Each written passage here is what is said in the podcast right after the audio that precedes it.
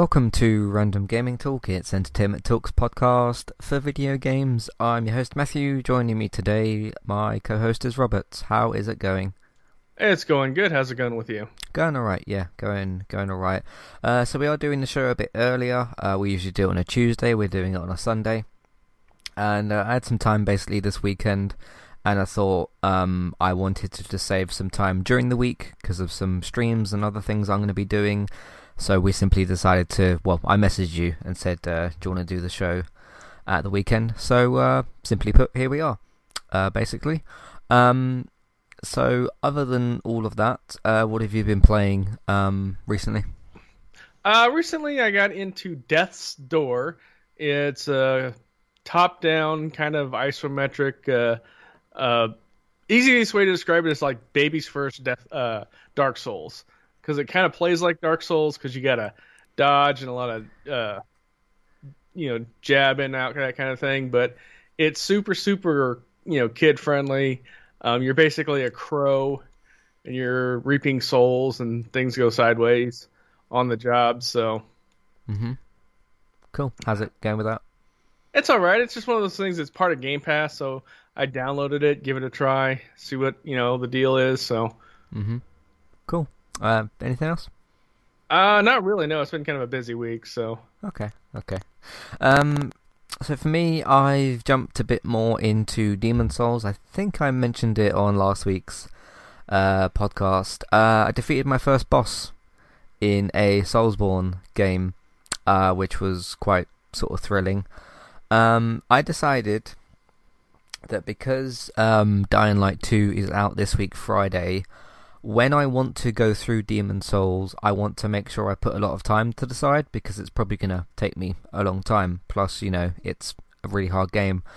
So I'm going to basically just save it for later. I really like the game and everything else. I just know that this month at least, or next month, Horizon's coming out towards the end, and Dying Light is going to be at the start of the month, so I want to just focus on those two games for February. I basically did the same thing with Returnal. They're both sort of like somewhat similar games. You could argue that Returnal's probably an easier game, but when I go to play either of those, I'll probably go to Demon's Souls first.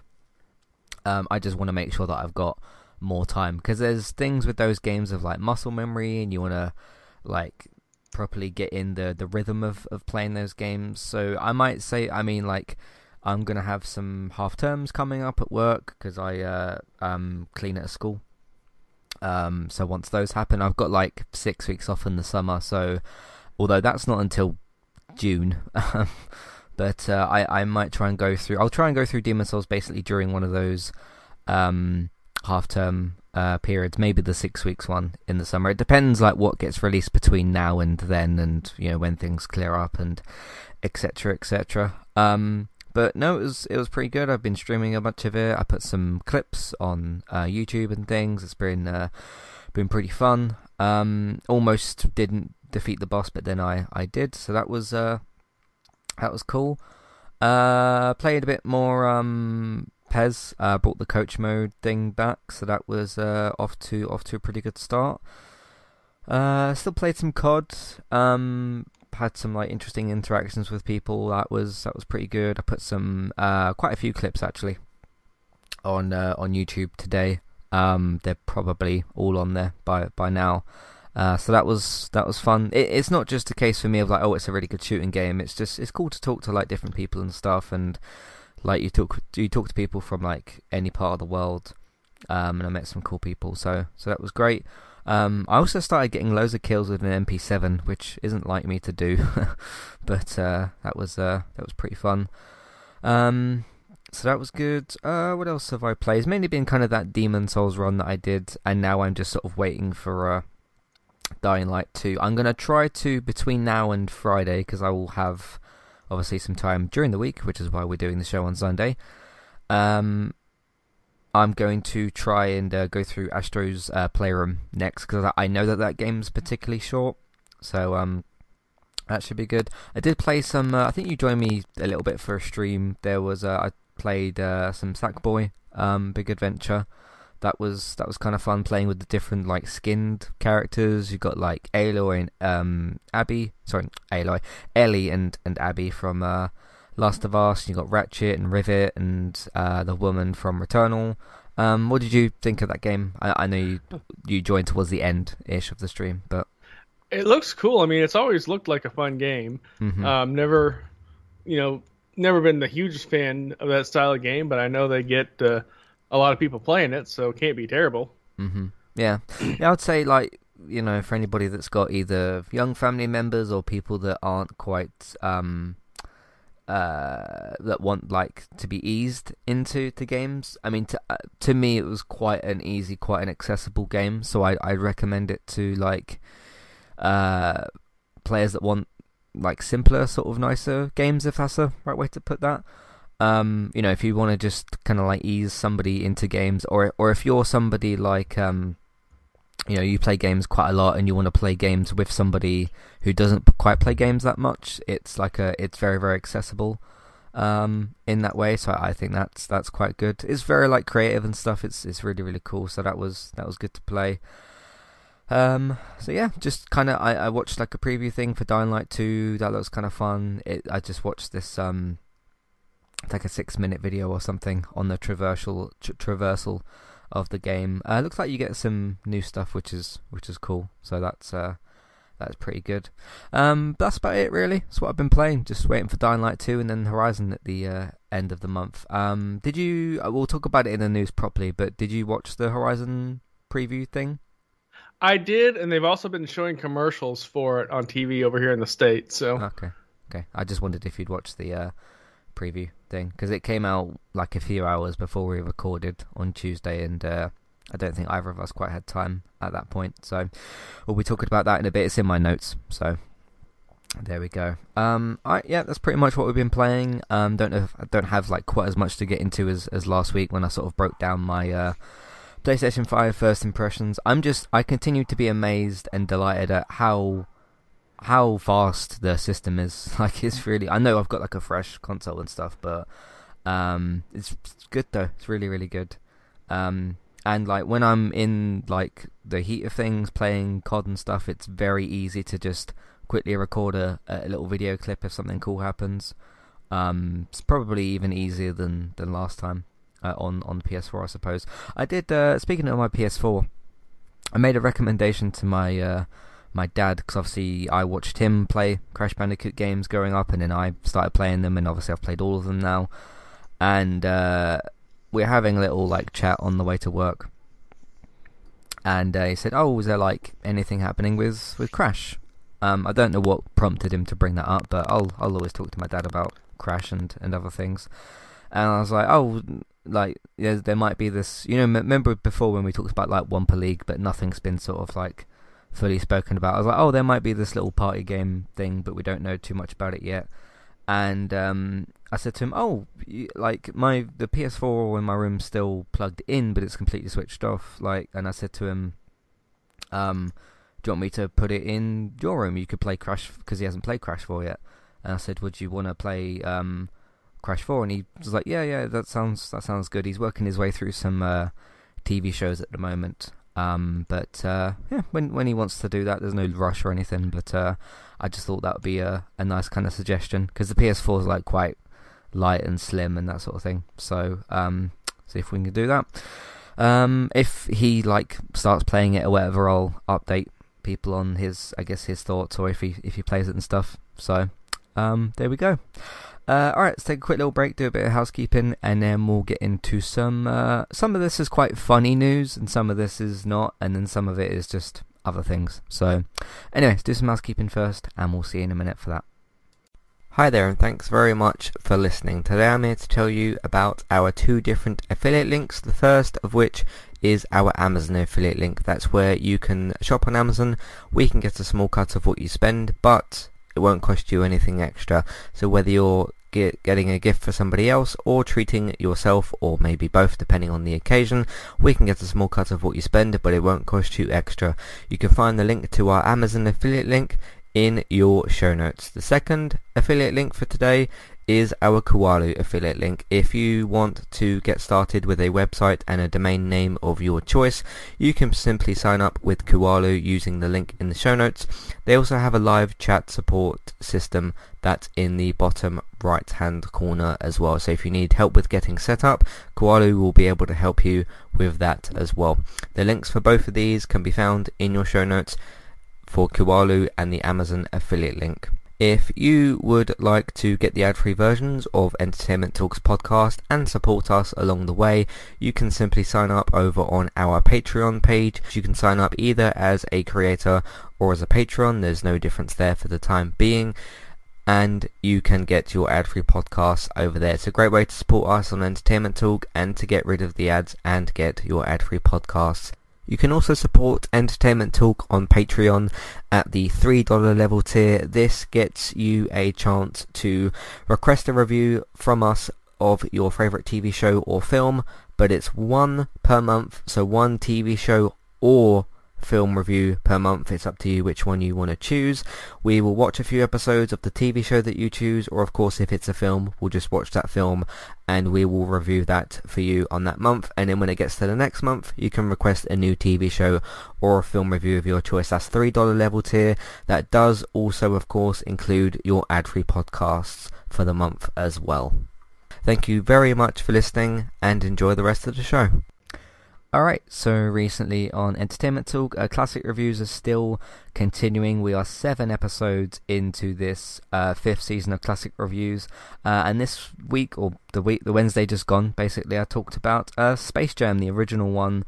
I can't remember the exact year, but the original Space Jam, and I did record that episode before I saw the newer Space Jam film. Those viewings were like a few months, I can't quite remember, apart, but I hadn't quite seen the new Space Jam at that point. I have reviewed both of the films anyway, so you can take a look at that. What else have we got? Month Positive Creators got the final episode for January 2022. The series will be back next year. I've already got in mind a few people to make episodes for. It's just very early to do that right now because like the month has only just ended, but it's for the 5th and final episode of this season, I guess, this year, however you want to phrase that, for the 2022 version. Talking about Louise, she's another ASMR artist, and she's actually the first ASMR artist that I discovered, so she kind of like, you know, kicked things off for me, I suppose, in that regard, which is very, very cool. That is specifically the reason I saved her for the last one, so I could talk about that kind of background and everything. But yeah, there you go. That's a month Positive Creators for January 2022. It was an ASMR special edition, and the series will be back next year, so have a look out for that. On last week's Gaming Talk episode, which was on Tuesday, we of course talked about the massive, actually the, you know, couple of quid, the acquisition of Activision Blizzard from Microsoft or Xbox. They of course are in the process of purchasing Activision Blizzard for quite a big sum of money. And as I mentioned, on last week's episode, as I'd mentioned, I did my first impressions for the PlayStation 5, so if you want to hear more about my initial thoughts on the console and some games I checked out and that sort of thing, you can do that. Other episodes I did an episode called What I Want from 2022's Call of Duty. It looks like it's going to be a Modern Warfare game, so I talked about what I would want from that, just on the multiplayer side of things, like features and that sort of thing, etc. I did a video game review as well as a spoiler-free review for Ratchet & Clank Rift Apart, which I gave a must-play rating to. Also reviewed the first episode of Peacemaker, the new John Cena HBO Max TV show, which is a continuation spin-off of the Suicide Squad. Also reviewed the second episode of Naomi. It's a new CW DC show. It's called Naomi, and we're up to season 1, episode 2 for that. Got the United Cast, the 1-0 win over West Ham. By the way, there will be a United Cast episode on Monday for anybody curious about my thoughts on today's events and the transfers and that sort of stuff. I'm going to do a big episode on Monday, so just look out for that tomorrow. Well, it's going to be late on Monday, but look out for that tomorrow at some point. Also, last week's Classic Reviews episode, Season 5, Episode 6, is for the 1990 version of Teenage Mutant Ninja Turtles. And that's pretty much everything we've been doing on entertainmenttalk.org. You can also find us on your favourite podcast platform by searching for entertainment talk. Alright, let's get into some news.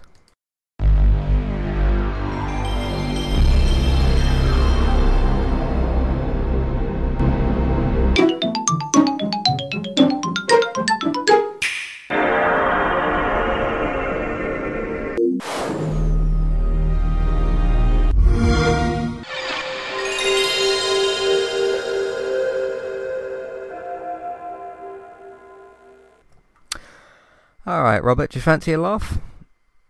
It's always fun to laugh, I suppose. At yeah, sure. Things. Yeah. This game I'm about to mention is already kind of in a laughably bad, sort of comically bad sort of state. I'm talking about Battlefield 2042. And news just keeps coming out about this game, whether it's the dwindling player base, whether it's features that are missing, or the fact that in March they're looking to implement a proper scoreboard, or whatever's going on with that game. Well, EA/DICE have been looking at what's going on with Battlefield, and there were some reports and some articles this past week that came out that said they're looking to make, I don't know about the whole game, but at least certain parts of the game free to play. So I've put down here, Battlefield could be going free to play, or certain parts of it. Cheaters as well, so people that like to unfortunately hack these types of games, have actually abandoned the game because the game is so broken that the hacks don't work anymore and they can't be bothered. There was I was watching YongYea's video on this, and he brought up some, I think it was a Discord or something, thing that he was talking about.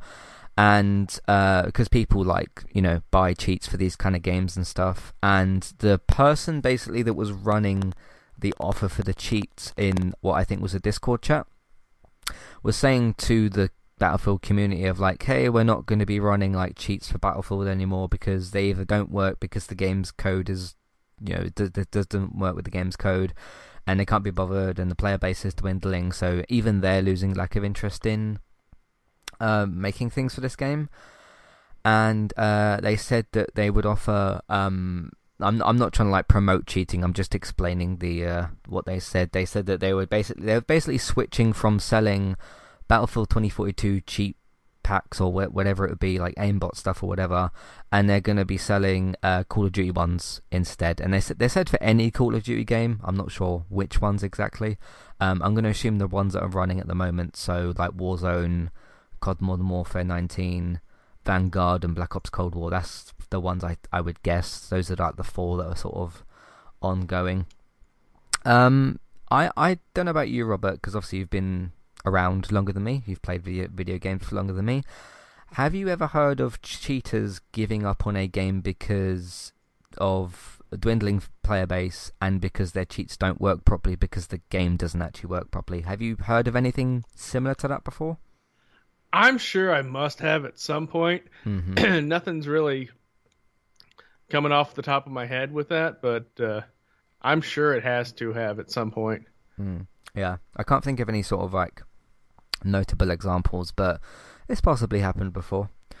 I'm going to bring up something else to do with this game in a second, but what do you think of potentially Battlefield going free to play? Honestly, I could not care less. I don't play shooters in general. I know that game has been a monumental clusterfuck of stupidity. So, if it does, who cares? Right. Do you think it'll be the whole game or just sort of parts of it? If it does, is there anything besides the online shooter part of it?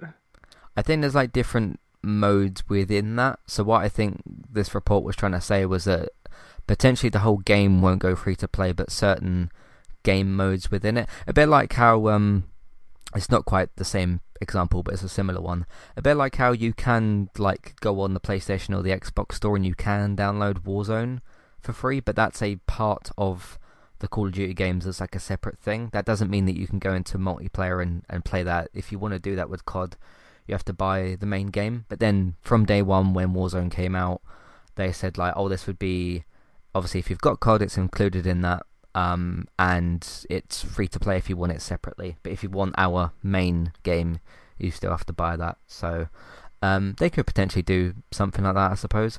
Just bear in mind to everybody, it's, 30th of January, and this game came out, when was it, November, I think it was, roughly, of last year, so it's not even been out for 6 months.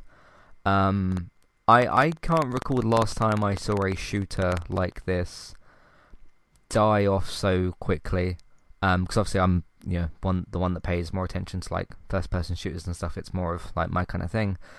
Because I'm trying to think of, PUBG, people don't really talk about that, but PUBG was successful for a long, long, long time. People are probably still playing that, I just don't really hear about it anymore. Things like Fortnite, people still play Fortnite, Fortnite's still being updated regularly. Most of the COD games have been at least a good success.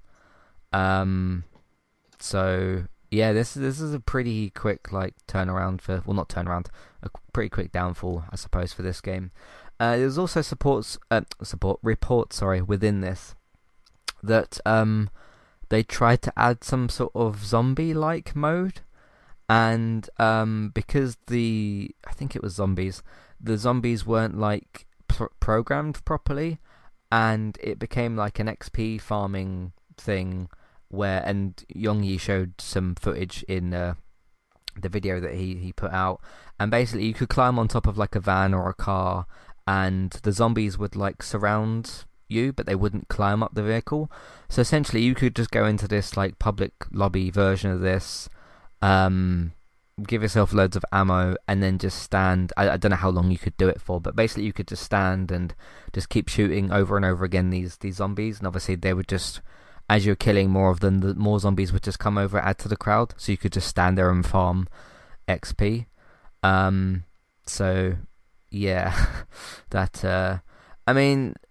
There was some news before about. I don't quite think I included it before. There was news about this game before of they wanted to expand on, having a Battlefield universe thing. I think they're trying to do what COD's trying to do. Which what COD's tried to do hasn't fully worked, but it's more equipped to do it than what Battlefield is. But it's you shouldn't be focusing on expanding your Battlefield universe when the most recent game you put out just doesn't really work properly. So we'll see what happens to this game and if it goes free to play. I think YongYea said as well, EA have got a earnings call report thing at the end of March. I think that's end of Q1, isn't it? So that's probably their financial report thing. So I wonder what they'll say about Battlefield then, because things aren't going well for this game. So there you go. I have oddly still read some people saying they enjoy this game, and hey, at the end of the day, if you paid for a video game and you're enjoying it, that's good. Whether other people think it's bad or it's perceived as bad, if you're enjoying a game that you paid money for, cool, you go ahead and have the fun that you're trying to. That's always what we try and say, isn't it? About that kind of stuff. So yeah, maybe some people are getting less glitchy versions of this game. Maybe they're having a bit more fun. Maybe they're having drunk nights with their friends where they're just whatever with this game. There's different ways you could potentially still have fun with this game, but a little bit less likely, I think. So yeah, alright, let's move on from that and talk about something a bit more serious, a bit more annoying, I think.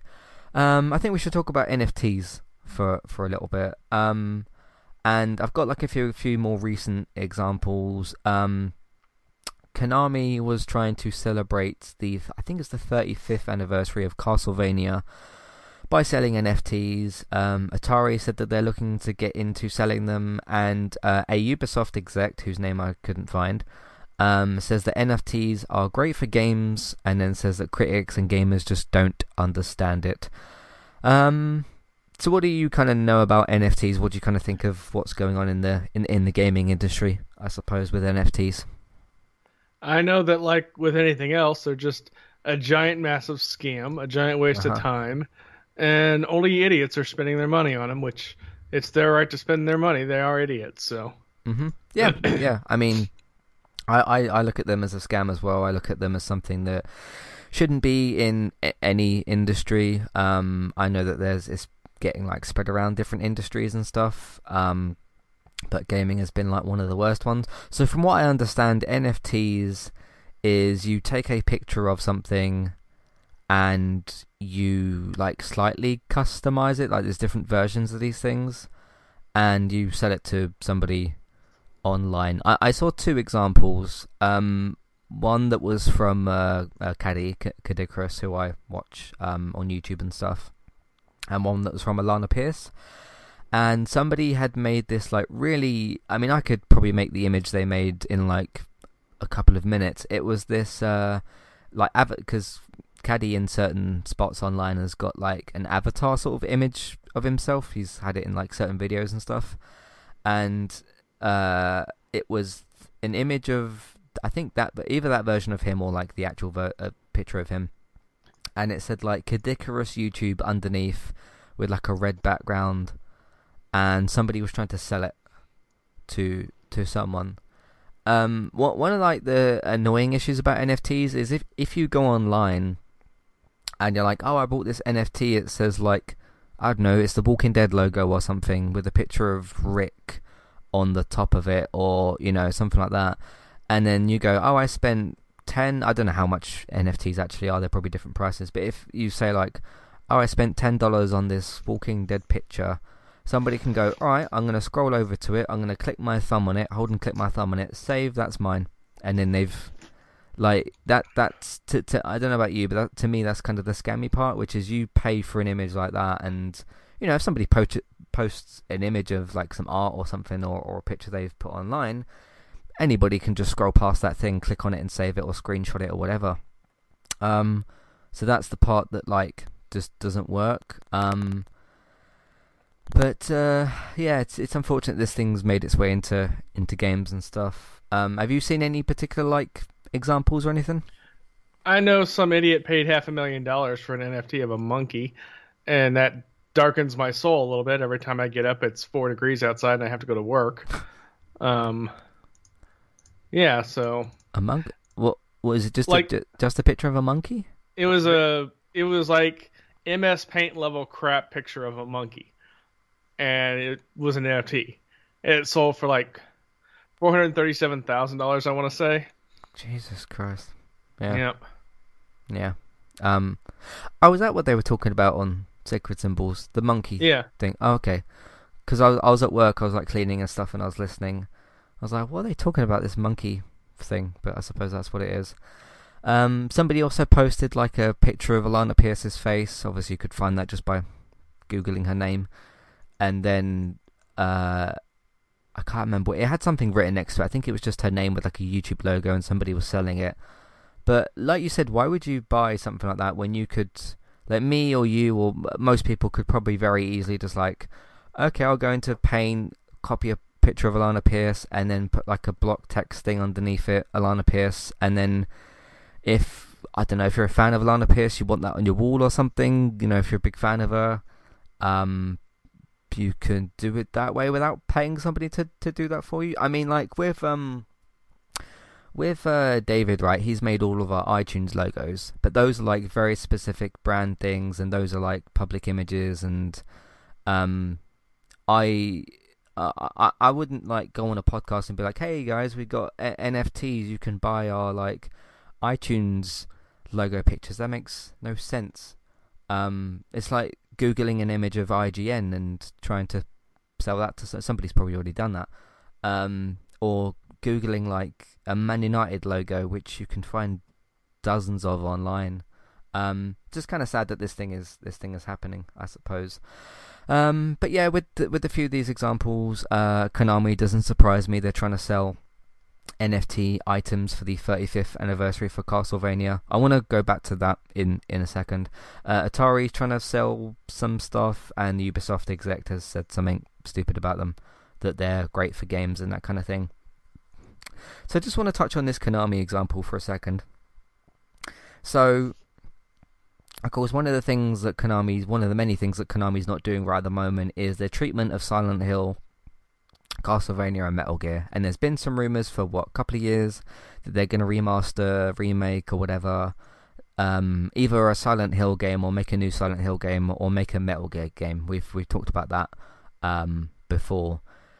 do we really trust this do we really want Konami to make a like new Silent Hill, new Metal Gear? Because even though it could be like, let's say just for a random example, Konami approaches Bluepoint and says, you know, the remake kind of studio at Sony, and they say like, hey, we want you to go back and remaster the first Metal Gear game or something. You know, you've proven that you can remaster games before and that sort of thing. They're the ones that did the Demon's Souls remake that I've been playing.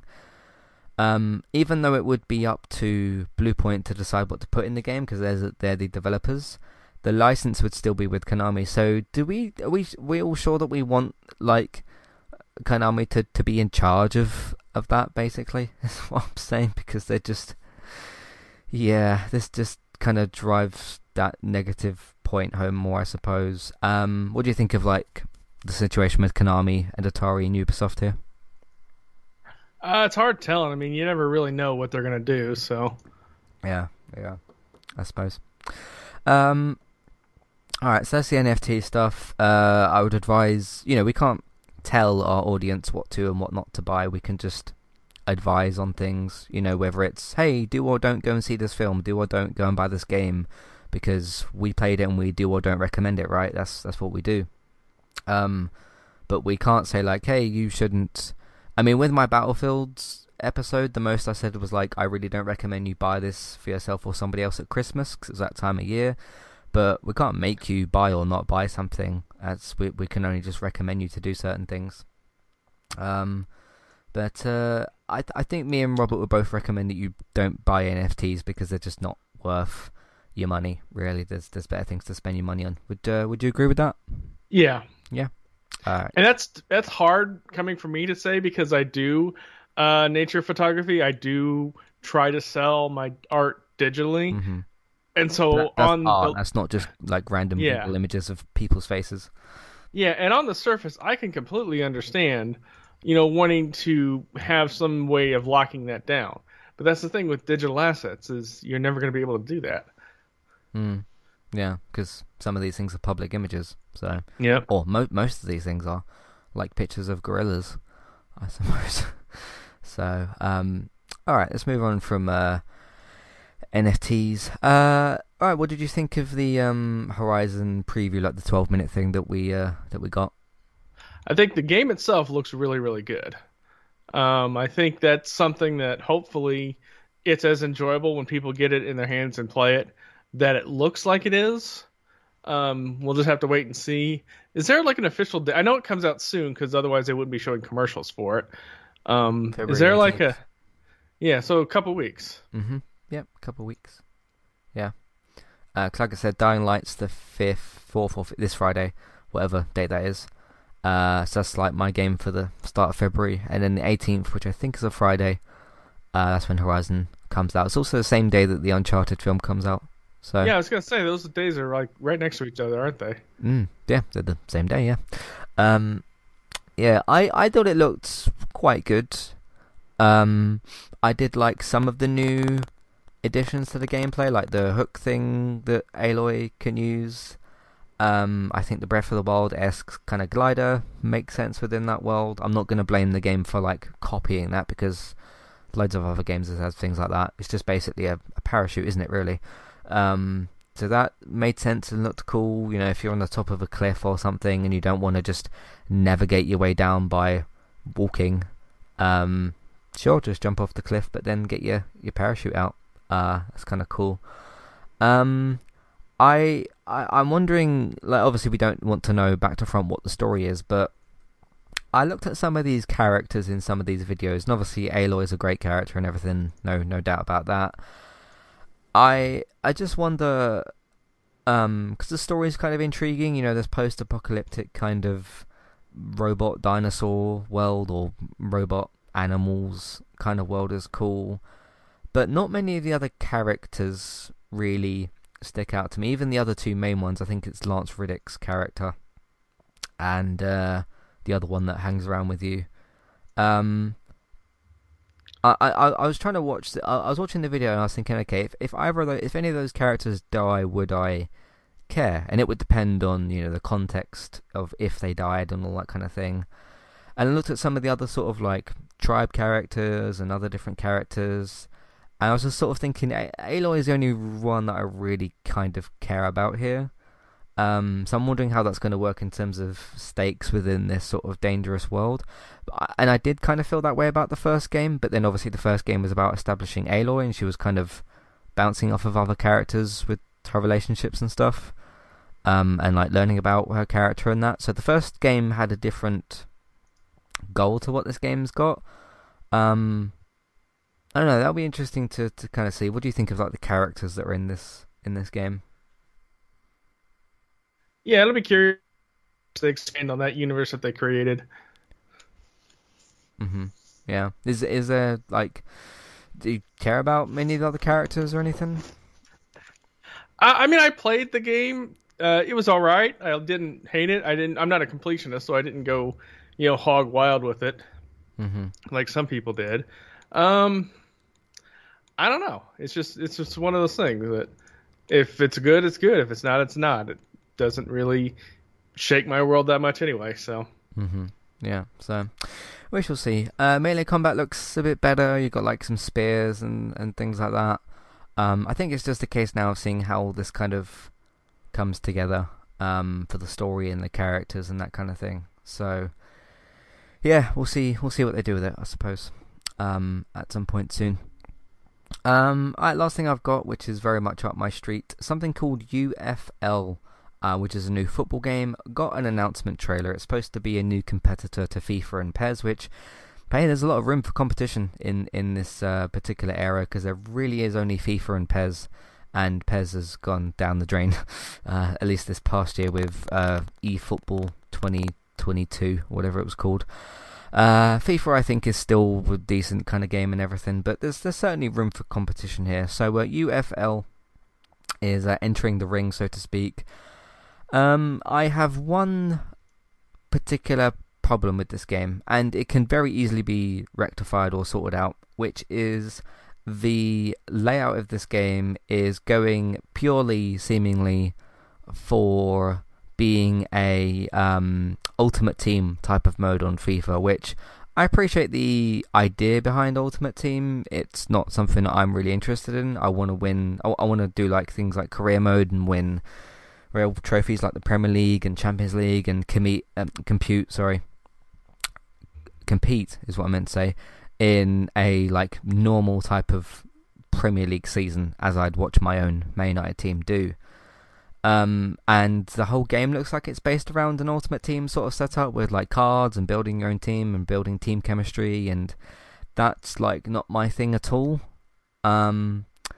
The gameplay looks interesting. There's some snippets of it. I didn't quite actually see enough to judge whether it's good or bad. Sometimes when I was watching parts of the gameplay, it looked like PES, and other times of certain animations looked like FIFA. So maybe they tried to analyze FIFA and PES and tried to get the best out of both worlds. Which, if that's what they're trying to do, then that makes sense. But there were certain ways like the players were moving where I was like, oh, that looks like PES. And then a player like kicks the ball at a certain point. I thought, oh, that animation looks more like FIFA. So I saw a lot of people kind of raving about this and saying, oh, this looks so much better than FIFA and PES. I don't know that it does, because there's, in terms of the actual like gameplay footage of this 1 minute or so trailer, I didn't quite actually see enough to judge like, okay, yes, this is better than FIFA, or yes, this is better than PES. I also can't tell you that until I actually played the game, and I know what it feels like to play the game, from like, passing and moving and just playing the general football and stuff. But yeah, plenty of room for competition in this space, and it will be interesting if more developers decided to do that. Obviously there's the big issue with like licenses. This seems to be trying to get around that in terms of you just build your own team and you call it whatever. But Robert, I know this isn't quite your sort of area with the football and stuff, but what do you think of a bit more competition here? What do you think of like the licensing stuff and everything else that I sort of mentioned? More competition is always good. There's definitely a reason why the rest of the sports games like Madden and the NBA and the MLB games have languished and really not done anything of note in forever is because EA locked up that exclusive ship like 20 years ago, and they've never had to compete with anybody. Yeah. So that's why on PES you see, I mean, you don't really quite see it as much now, but you used to see like Manchester Red, which was Man United, or London Blue, which was Chelsea, or Merseyside Blue and Red. It would be more named on sort of the area, so like Merseyside, Manchester, London, instead of like Arsenal, Chelsea, and things like that. It was an interesting way to get around it. The interesting thing with PES as well is, I can't remember if they've done this on all their games, but they do it on quite a lot of them. They have a lot of emphasis on the ability to edit the names of things. Now on FIFA you can go in and you can edit the name of a player and that kind of thing, but you can do quite a lot on PES. You can, like, if you're starting a career mode and you've got like a 36-year-old Ronaldo, you can just take the years back off him. You can make him 15. And because in the coach mode thing that I've got at the moment, where I've got players like Matic, who is 33, I've got players like Ronaldo, who's 36, I've got players like Cavani, who's 33, and then like Rooney, who I put on the Man United team, who's retired from football now, is the Derby County manager, who's probably in his 40s, I would guess. You can just click on those players, press edit, and put their age all the way back to 15, and obviously you can have them for a long, long time, and it's quite a cool, fun thing to do. You can also obviously edit like their position and names and nationality and all that kind of thing. What you can also do as well, because they have things like English division instead of Premier League, you can just go in and just edit the name. Cause that's what I did before I started. They got like the English Cup, I just renamed it to FA Cup. You've got like English division, renamed it to Premier League. Man United were actually on the game. You can edit a team's name, so if it's called like London Blue, just delete the name, put Chelsea in, because that's just giving the player the ability to just edit team names and competition names and all that kind of thing. So I think that's pretty good. I don't know why FIFA doesn't have that. Maybe there's some other, I don't know how licensing would work around giving the player the ability to edit things like that, I suppose. On FIFA you also can't change somebody's age, which is interesting. So there you go. But yeah, we'll see what this turns out like. I don't really know right now how to sort of judge it. I thought it looked all right. We saw probably 15 to 20 seconds of actual gameplay, and we'll see how it all goes, I suppose. So, but yeah, like you said, competition's always good in this entertainment industry, because if somebody's either got too much dominance in an area, so like FIFA, or somebody's doing really, really well in a particular department, and you want them to just have more competition, either for one of those two reasons, it's always good to have competition, because then we get to just watch these companies fight each other over making better and better content, and we can just sit there and just consume it. So we win for that at the end of the day. So all right, that's all the news that I got, Robert. What would you like to talk about? Well, first up, Sega is exiting the Japanese arcade business after 50 years. Back in 2020, when COVID first hit, Sega's arcade division was hit particularly hard, obviously, and this resulted in them selling 85% of its arcade and amusement center businesses to Genda Incorporated. This included assets such as amusement machines and associated prize machines from Sega. And as of this week, Genda Incorporated has purchased the remaining 15%. While Sega isn't the only operator in the arcade space to see massive losses, obviously with COVID being a thing, it is one of the most iconic. A mainstay of Japanese arcade business, Sega was forced to close its Akihabara Building 2 arcade in September due to the expiration of the fixed-term building lease contract where it operated, and because of the continuation of COVID. Once the rest of the Sega arcade shares are completely offloaded to Genda, Sega Entertainment will be renamed to Genda G.I.G.O. Entertainment, and all Sega branding to these locations will be changed, which is pretty sad, because Sega, as a company, is iconic. Yeah. And just having them close out for good is not great. Mm-hmm. Yeah, as Ben Schwartz said at the Game Awards, you know, they're responsible for the Blue Blur. I think that's Sonic's nickname, isn't it? One of the most... I mean, I haven't quite, like, fully clicked with Sonic or whatever. I thought the film was good, etc. But, yeah, they're responsible for that, and obviously got the Sega Genesis and different things like that. So, be interesting to see what happens with Sega. Obviously got the new Sonic film coming out, which I'm looking forward to, you know, Jim Carrey coming back and stuff, which should be great. I'm somebody that's probably one of the more disconnected people from Sega's history. I've never quite sort of been involved or quite fully invested. I've sort of kept an eye on Sonic over the years now and again, but other than that, I haven't had, like, massive investment in them and that sort of thing. I'm curious to try out a Sonic game. I just have no idea which one because there's, like, 200 of them. I also don't know if I want a 2D or a 3D one, but I remember watching the film and thinking, like, okay, Sonic's a bit cooler and a bit better than what I thought he sort of was. So, yeah, have you played, like, many Sonic games or anything? What's your kind of history with the character? Yeah, I grew up on a lot of those games. Obviously, the last console that Sega made was the Dreamcast, and that was in 1999, so Sega as a company... being a mainstay in the house is a bit before your time. And that was actually the first real console war was Nintendo versus Sega. Because you had one or you had the other, and most people didn't have the ability to have both. It's not like today where you have your Xbox and your PlayStation and your PC. You had the one, and that's what you got. Usually you just went to a friend's house if they had the other one, and you could just play games. You know, just enjoy being a kid. Yeah, good times. Cool. Is there anything else you want to talk about with this? No, I mean, it's just a bummer that it's gone, but it's not that unexpected. I mean, the arcade business has been a dwindling market for 20, 30 years, and COVID certainly didn't help anything.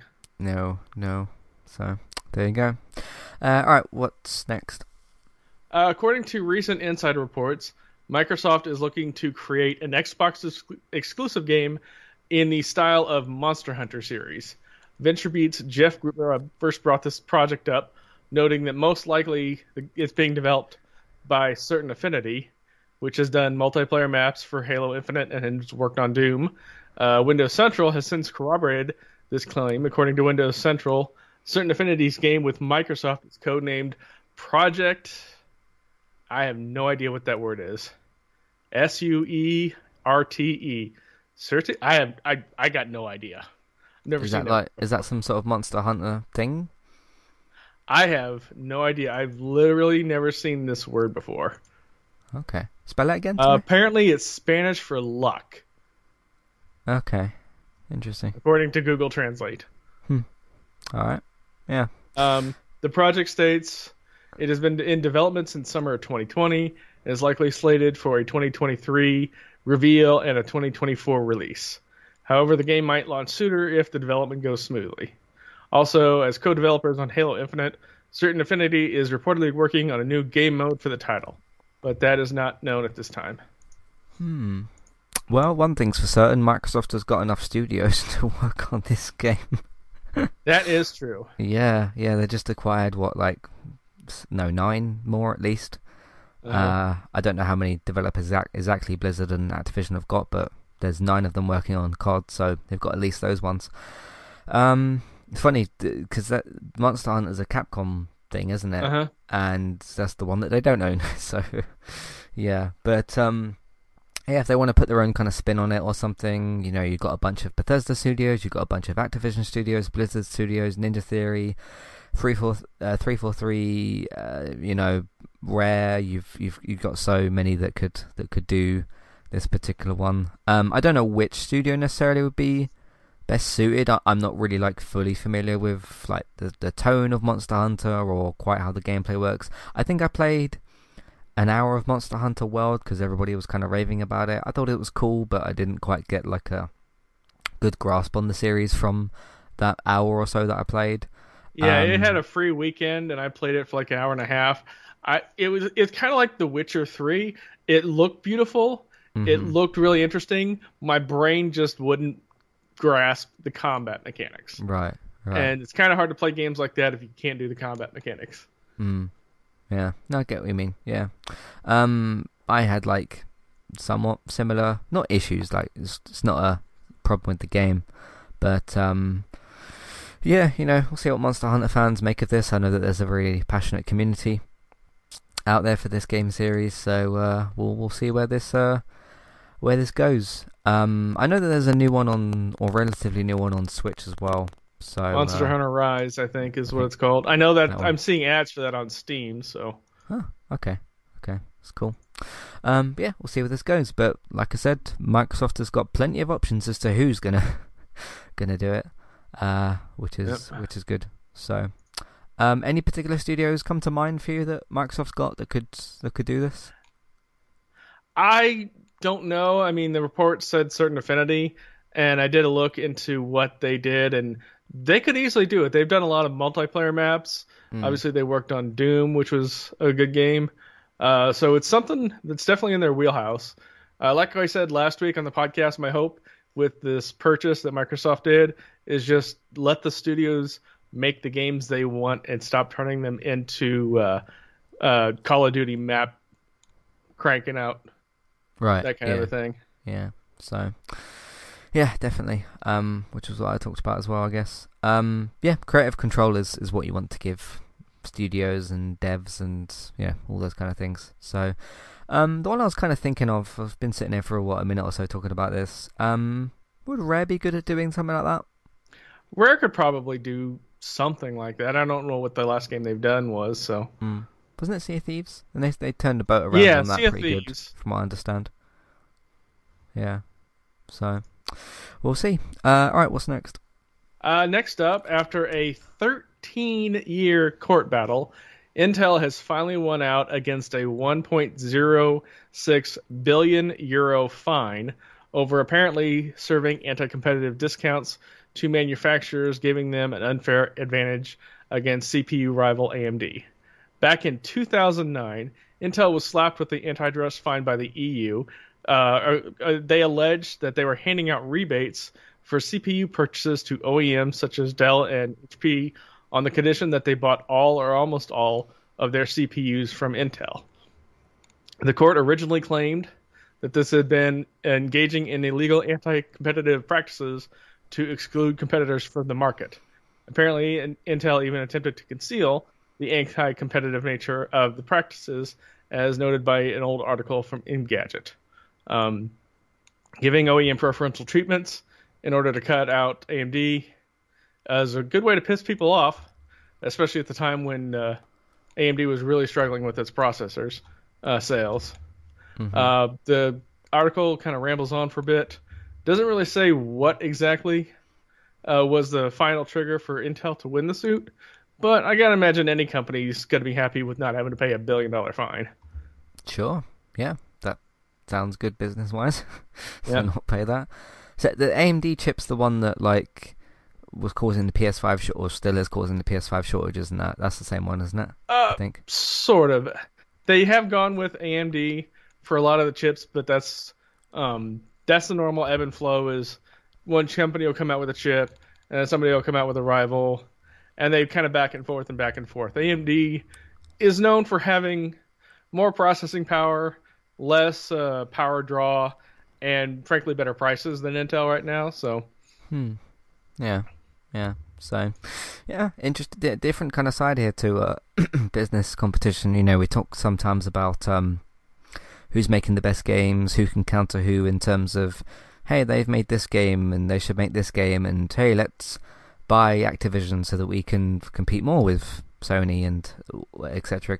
But sometimes there's this side of things, I suppose, which is with computer parts, which is an interesting different sort of side of it. To be honest, I have actually got no idea what's in this laptop. I sort of just I've had this for like 3-4 years maybe. In fact, the easiest way to tell, it's a Windows machine, correct? Yeah.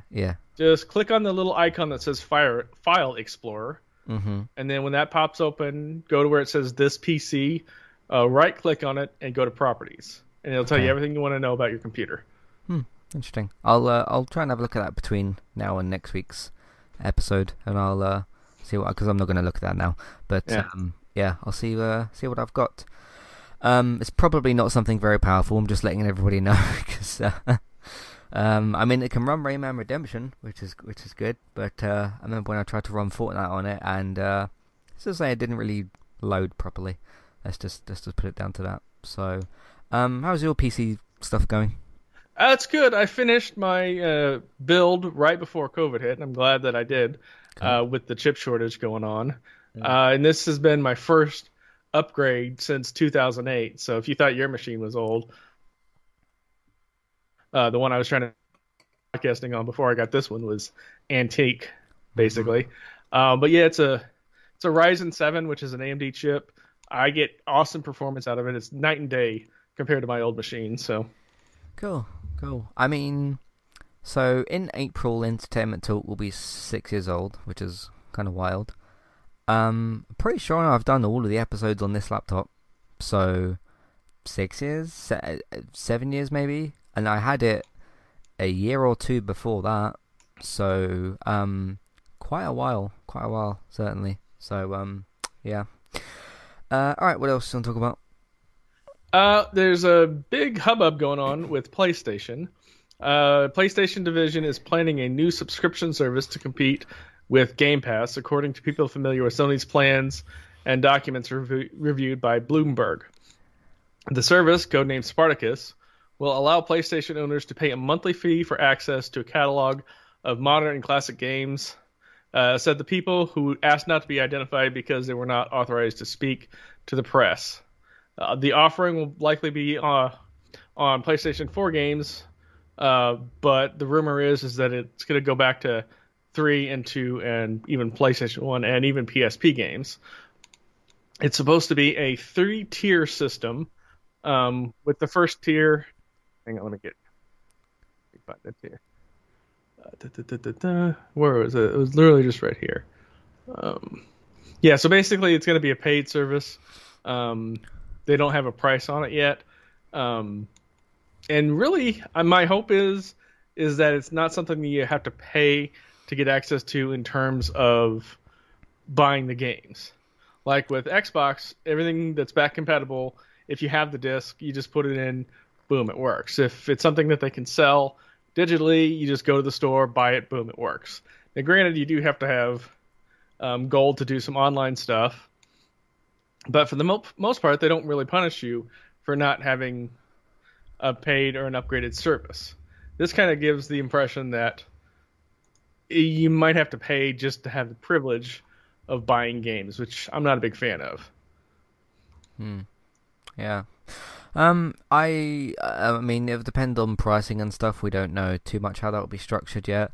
I think this idea makes sense. PlayStation Now is somewhat useful from what I understand. Obviously, a lot of it is the streaming stuff with the PS3 games, but you can play, download PS2 and PS4 games, and probably eventually PS5 games. PS Plus is still kind of doing well, I suppose. But if you essentially like lump them together and you made this, obviously it's called Spartacus at the moment, whether it will be called, we'll wait and see, to make more of a Game Pass Ultimate type competitor, I think will be very, very interesting. I mean, I wouldn't use it all the time. I'd use it whenever I wanted to use it. I'd quite like to just pay for a subscription, I guess, and just use that to play PS1, 2, and 3 games. I don't need it for PS4 and 5 games, but see how that kind of works. I think the one kind of sticking point is going to be those PS3 games, just because of that sell process of nonsense. In regards to PSP and PS Vita, I can't see Sony bothering about those games too much, especially the way that they've tried to kill off the Vita for years. I won't really mind too much if Vita and PSP games aren't in there. I don't have a massive hankering for wanting to play those necessarily. Maybe like Golden Abyss I'm kind of curious about. That's like the only Uncharted game I haven't played. I know that there's Assassin's Creed Liberation or Liberators, but like I'm kind of done with Assassin's Creed, so I'd like to check out maybe Golden Abyss one day. possibly. I think that was developed by... That was either Bluepoint or one of the other Sony studios. But yeah, if it gives me a chance to play some, specifically the more, PS1 classic games, that would be great.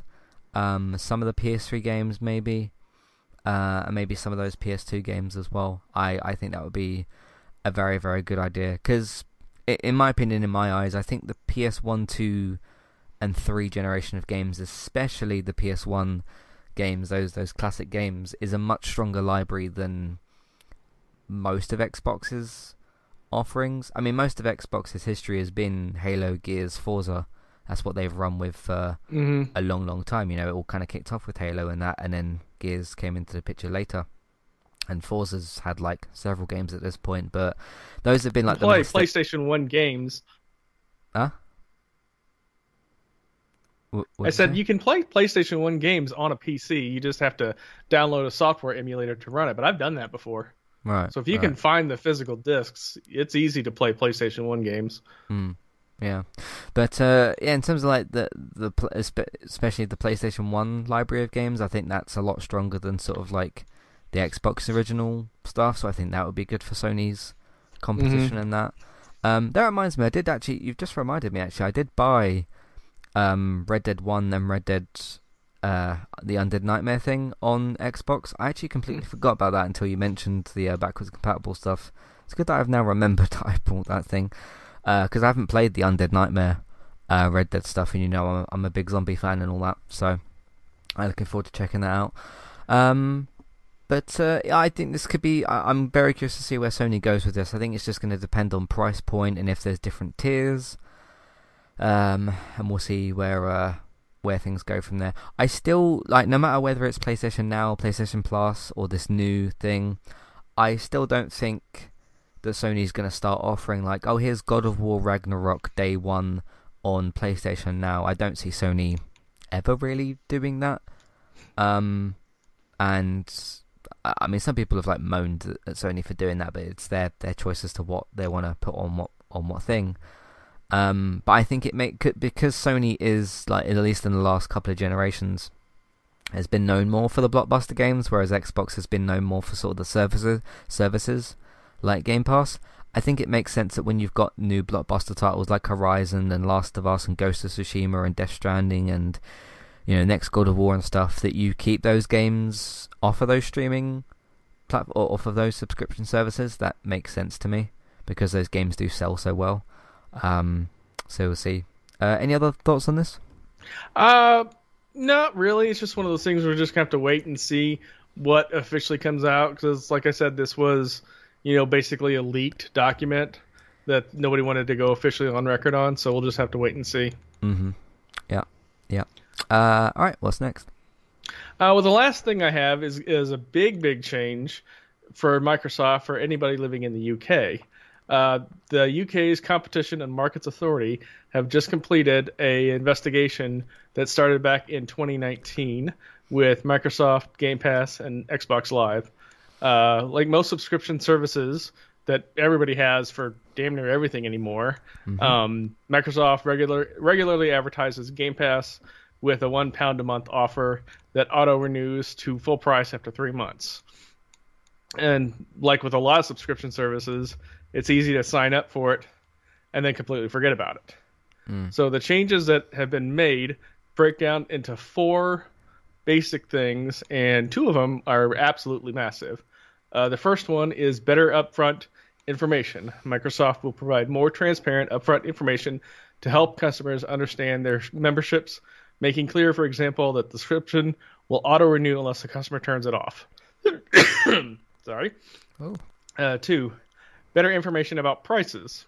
Microsoft will give clear notifications to future price raises and will ensure people know how to turn off auto-renewals if they don't want to pay the higher price. Now, here's the 2 big ones. Refunds. Microsoft will contact existing customers on a recurring 12-month contract and give them the option to end their contract early and claim a prorated refund. And the other big one is inactive memberships. Microsoft will also contact existing customers who haven't used their membership for a long time but are still paying. These customers will be reminded on how to stop payments and if they continue to make payments but not use their memberships, Microsoft will ultimately cancel their contracts, which is huge. These are being described by the CMA as an undertaking, which means it's a voluntary agreement on Microsoft's part, and there is no court forcing them to do this. Yeah, the one thing I noticed about Game Pass when I do grab it now and again, because I got it for, Halo Infinite and 12 minutes when I played it just before Christmas. At least I can't find a way on the Xbox to, unless you open like a web browser and log in and all that kind of crap, to just go to settings, account, subscriptions and turn off. You can do that on PlayStation, whether it's for EA Play, which I use to play It Takes Two, because that was like £5 a month and we managed to play that within that time period, or if it's PlayStation Now, PlayStation Plus. You can really easily just go settings, account, I think it's subscriptions or whatever, and then just switch it off. It does ask you, like, hey, are you sure you want to switch it off? And you just click yes. And that's really, really easy to do. I do find it quite awkward. And again, you said this is UK specific, which is interesting. Whenever I do sign up for that, like, hey, yeah, you'll be charged £1 now, but then in a month it'll be £10. And obviously, I most of the time, if not all the time, I don't keep it for the whole month, but I have to like log into xbox.com, sign into my like Microsoft account, go into account subscriptions, and then like go through all this other thing to cancel it. I don't really know of any other subscription service that's quite like that. I mean, I can go on my phone and cancel most of my other subscriptions like Netflix and Apple and those sorts of things. Obviously I've got an iPhone, so if I want to cancel my Apple thing, I go into my App Store, again, account, subscriptions, TV Plus, and then just cancel it from there. But I don't quite understand why Xbox is more awkward with that. I mean, I'm not complaining about it, I'm just observing that, yeah, it is more awkward to unsubscribe to that than it is pretty much any of the other things. So, what's it sort of like for you? I, a while ago, I loaded up like 3 years of gold on my Microsoft account and then did the $1 upgrade to Ultimate. And so that doesn't run out till August of next year. And when that happens, I'll probably just go back to a yearly gold membership, because I do use gold all the time, even though we kind of joke about the games not really being good for the, the free games every month. I still tag them and I still collect them. Occasionally I'll try something new. Yeah. So, yeah, we'll see how this goes. It's just, I don't understand why you can't just go settings, account, subscription, switch off. Seems like a bit of a, in a company that has got so much money, it seems like a bit of a strange kind of flaw. So, yeah. All right, you said that's all the news? Cool. Let's move on to some feedback, questions and whatnot that we've got. If you'd like to write into the show, let us know your thoughts on anything that we've mentioned, or if you would like to mention anything either about video games or anything to do with Entertainment Talk, you can send those messages to matthew@entertainmenttalk.org. There's Twitter, eTalkUK, there's a contact page and also information in your show notes. You can also find a big email box on the website version of this episode. You can put your email and your message in there. There's also a clickable email name that you can use as well. Harrison writes in, says, hello again guys, I hope 2022 is going well for you both so far, and again, thanks for the content. You're very welcome. I know we have just had a shocking big piece of news with Activision, but any general gaming predictions for the year? So, because usually we get asked, like, our most anticipated games, that kind of thing. I think we got sort of asked that last week from somebody. Any big predictions for the year? So either maybe bad stuff or hopefully more sort of good things, because obviously that was a big thing to happen quite early so far this year with the Activision acquisition. I don't think Sony's gonna go and buy like Ubisoft or EA or something. I don't think Sony's gonna, or like not that anybody could really afford Take-Two or Rockstar, but I don't think so. Sony doesn't strike me as a company like that. Sony strikes me as somebody sort of okay, we have Bluepoint and we have Insomniac and we have Mark House that are, Housemarque studios that are like smaller individual studios, and like, you know, Insomniac proved themselves with Spider-Man and with Ratchet, and it's like, okay, that they were what, 200 million or something, go and buy them, bring them into the Sony fold. Then hey, Bluepoint done a really good job with like Demon's Souls and some other games, go and buy them. And then Returnal comes out and it's like Returnal's done really well, and Housemarque's got like a good history with them, so they went and bought those. So I think that's just more, I just think they got different strategies in terms of Microsoft going, hey, we're going to buy ZeniMax Bethesda and then we're going to get Activision Blizzard, which is like massive swallows of like massive, you know, swallowing massive sort of like IP and you know, companies and studios and devs and loads and loads of things, whereas Sony is sort of slowly, more quietly building up their studios and stuff. So yeah, that's my kind of, maybe it's a bit more of an obvious prediction, but I don't see Sony going and buying like a Bethesda level kind of thing where they spend 4 or 8 billion or something. Plus, I don't actually think Sony needs to. I did see a lot of reactions, or was it last week, about like, oh, what does Sony do about this? I don't think Sony really needs to do anything about it. You know, they got God of War and Horizon coming out this year. They just had a very successful year before that with other games as well, and they've got other games on the way. So I don't think Sony really needs to do anything. Plus, PS5 still selling really well. The PS4, they just came off of the massive success of PS4.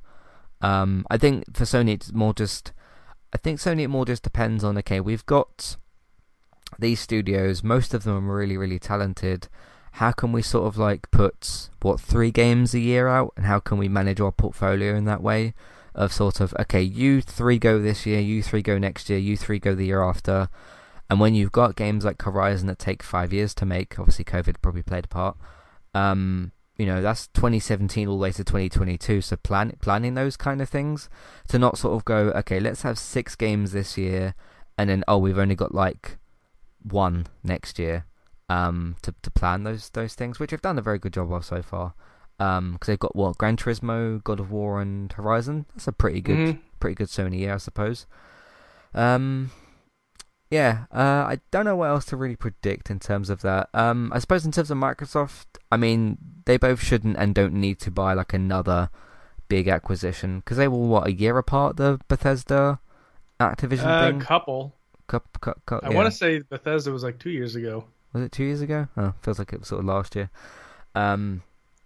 They bought them both kind of recently, I guess, is the point. I don't think Microsoft needs to do that again. I think now for them, literally, it's the case of we've got quite a few studios, basically. I don't know the exact number, but they got a lot of organizing to do. Yeah. Start managing. Okay, what are these people? What are these devs actually doing? What are you doing with things like COD? Like, you got access to some massive IP now, and like Doom and all these other. Can you do something useful with Wolfenstein? Those kind of things. I think it's the case of just now now focus on using the studios that you've got and try to make the best games possible. And once you can do that, you'll add more value to Game Pass, which I think is important now. So, what do you think's going to maybe happen this year with certain things?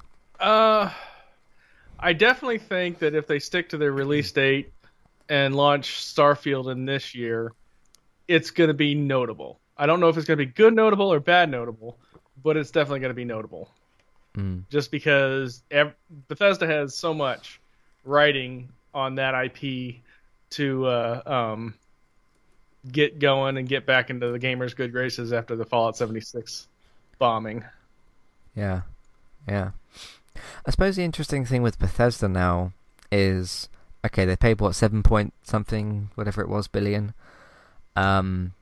Okay, let's say the next 3 Bethesda games are bad. So let's say Starfield's bad, Elder Scrolls is bad, and whatever else they come out with after that is bad. They're not gonna look to sell Bethesda to somebody. Like, Bethesda's gonna be in the Microsoft family for potentially forever, or for a long, long time. So that's an interesting point with them, because yeah, they've had obviously a rocky few years with different games. But if Starfield's bad and Elder Scrolls is bad and is it Ghostwire Tokyo? Yeah, if Ghostwire Tokyo is bad, like what does that mean exactly? To me, what that could mean is like you start trusting Bethesda even less. So it's more of like a brand trust, you know, the brand trust thing that I talk about, where a company consistently makes bad products, so you start trusting them less because they end up with a worse track record. It's possible, but that doesn't mean that Bethesda's gonna like get shut down or something. They just would then just move on to their next game, whatever that's going to be, I think. So that'll be very, very interesting to see. Any other kind of predictions and stuff? Anything else? No, not really. I've read news-wise has ever popped out of something like, oh, this could be huge. I mean, let's be honest, nobody saw the latest acquisition that Microsoft did coming anywhere at all. No. So we'll just have to see what shakes out in the next couple of months. Yeah. So do you think Sony or Microsoft needs to acquire anybody else, or just a case of managing what they've got and just trying to... No, Microsoft definitely doesn't need to buy anything else. They need to put the checkbook down and just get their studios organized. Hopefully get them on projects that they want to do and not be forced to do. And we'll get some good games out of it. Yeah, see how it all goes. All right, that's what we got for you for this week's episode.